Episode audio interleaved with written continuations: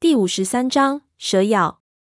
我甚至没有感觉害怕，脸上已经一凉。等我一把把它从脸上剥下来，脸上已经火辣辣的疼，一摸能清晰的摸到被咬的毒牙孔。我捂住脸颊，简直不敢相信，几乎是瞬间，我就感觉一股麻木从脸颊开始弥漫。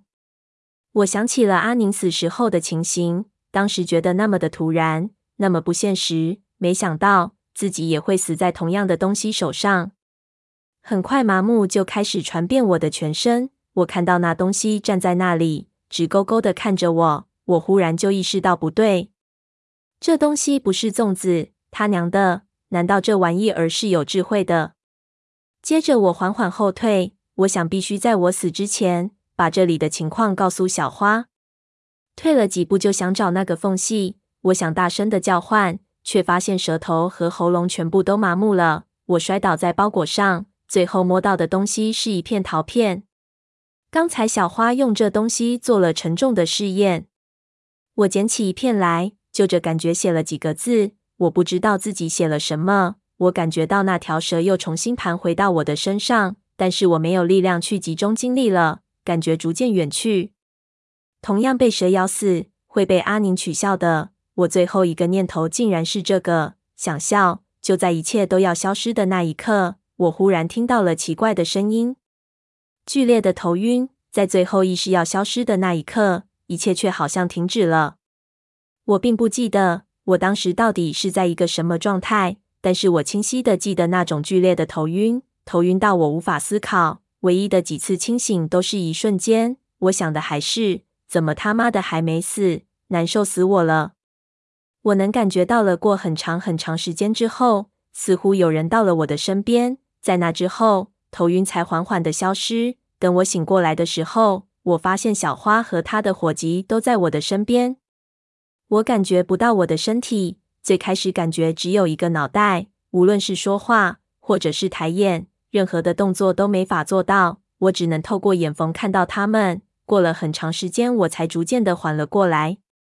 我不知道为什么没死，被他们扶了起来。小花看着我的表情就道：“你走运，不是我们救得及时。”我走运，我奇怪道：“有东西咬穿了你的脸，可能是条蛇，毒液进的很少，全刺在你嘴里，以后你讲话肯定更难听了。”我摸了摸我的脸颊，上面果然贴了胶布，又摸了脖子，都被处理好了。那些蛇，我问道。他看了看四周，应该还在。我随身带的草药全部撒在四周，这里应该安全。你晕了两个小时，少说话，不然脸上的伤会留疤的。又递给我水，做了个侧脸的动作，喝水，把脸往一边倒，否则会从一边露出来。我照做，心里觉得很惊讶。两个小时，我感觉自己起码晕了好几天了，怎么才过了那么短的时间？看了看四周，我还躺在我晕过去的地方，确实没有被移动过。那么确实只有两小时时间。你没事吧？我问道。没事，我没碰到蛇。我回来的时候就看到你躺在这里。然后他指了指另一边被我烧焦的古尸，还有他。看不出你还蛮能打的。我以为你死定了。如果我挂了，姐家和吴家就扯平了。我咳嗽了几声。他问我什么情况，怎么会弄成这样？我把经过简单的和他说了一遍。此时就看到一边，只见一条绳子一端系在旋转的轴承上，转动的轴承把绳子绷紧拉直，挂在半空。不知道另一边系在什么地方。这是一条简易的单绳索道，已经从缝隙中连了出来。看来小花已经成功的到达缝隙的尽头，把索道搭起来了。看来他没有在我昏迷后。立即出来看我的情况，而是继续往里爬去，进入到了缝隙的尽头，完成了既定的工作，然后再出来看我死没死。不由就有点不爽。这种心理素质，我不知道可以说是无情，还是说是坚定。不过，显然对于他来说，他一点也没有心理负担。我终于发现了一点我和他不同的地方。不过，我没把这种情绪表现出来，我没体力。也不想破坏某些默契。我知道，在这种行业，没有拼死救护同伴的习惯，这好像是一种事先的契约，两个人互相说好，在各自可能出现危险并且连累对方的情况下，大家都可以放弃对方。这在事故发生之前会显得非常的公平。确实，当时小花对于我的情况判断不明。这个时候，是否要立即回去救人？我如果是他，也会犹豫。不由又想起了胖子和闷油瓶。如果是他们在，那满身黑毛的家伙一定会在划伤我后背之前就被拧断脑袋了，或者我会看到胖子踩着那些陶罐冲出来把一切搞砸。但是我一定会得救。在那一瞬间，我心中出现了极度的不安全感，比之前感觉到的更加厉害。虽然我们现在是三个人，但是其实我只有自己为自己负责。这种感觉让人很不舒服。同时，我也忽然就意识到了，为什么小花对于我会进洞去救她没有什么感激，只有恼怒。她习惯了自己一个人解决自己遇到的问题。她在做这些事情之前，已经默认没有任何的后援，任何的帮助。她不会为自己的死亡怪罪任何人，也不会为别人的死亡怪罪自己。这就是老九门吗？我心里有点发寒。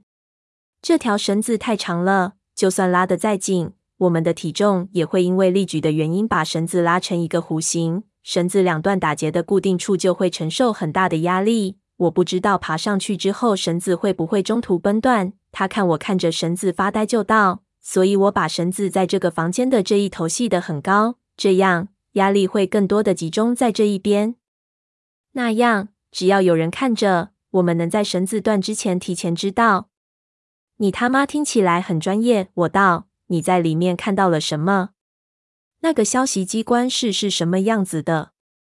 呃，小花的脸色有些异样。没法形容，我从来没有见过那种东西。他的表情告诉我，我必须得亲自去看看，才能知道那是什么。我叹了口气，就想站起来看看身体状况如何。才动了一下，胳膊肘就压到什么，低头一看，是那片陶片。同时，我看到了陶片的边上用陶片写了一些东西，歪歪扭扭的。我记起昏迷前曾经给小花留的口信。就是用这陶片，我十分的恍惚，根本不知道自己有没有把信息写清楚。现在看来，我还是写了一些东西的。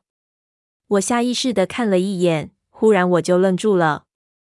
我发现地上歪歪扭扭的字数量非常多，我感觉当时我只写了几个字而已。